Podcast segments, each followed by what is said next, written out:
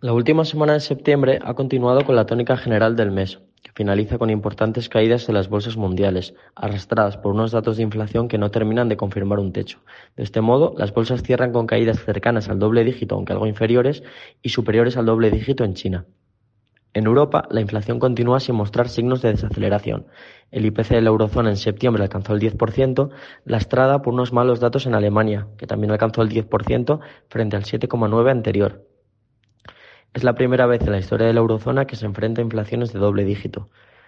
En el plano político, Giorgia Meloni se convierte en la nueva primera ministra de Italia, tras obtener una mayoría clara en las elecciones anticipadas.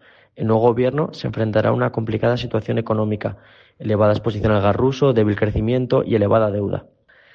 En Reino Unido, la semana comenzó con una fuerte depreciación de la libra tras la presentación el viernes del plan de estímulo fiscal, lo que disparó los temores a unas mayores presiones inflacionistas. Estos temores provocaron el miércoles el anuncio del Banco de Inglaterra de comprar bonos de larga duración durante las próximas semanas. Los mercados reaccionaron positivamente tras el anuncio.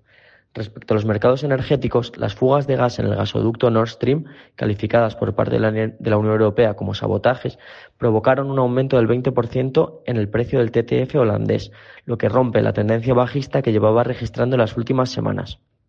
De cara a la próxima semana, estaremos atentos a la reunión de la PEP, que podría anunciar mayores recortes en la producción de crudo que los de la última reunión, que fueron prácticamente testimoniales con 100.000 barriles.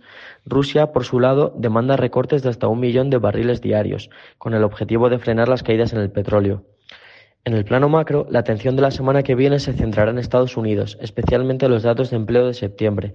Aunque se espera moderación en el ritmo de creación de empleo, el mercado laboral se mantendría cercano al pleno empleo, lo que favorece la continuidad en las subidas de tipos de la Fed. El mercado descuenta ahora una subida entre 50 y 75 puntos básicos para la próxima reunión. En el contexto actual, nuestra visión de mercado continúa siendo prudente, en un entorno de elevada incertidumbre y un entorno macroeconómico cada vez más débil. Encontrar un techo en la inflación que logre cambiar el sesgo de las políticas monetarias derivado en, en, una menor presión sobre el ciclo y beneficios será la clave para un cambio de dirección consistente en las bolsas.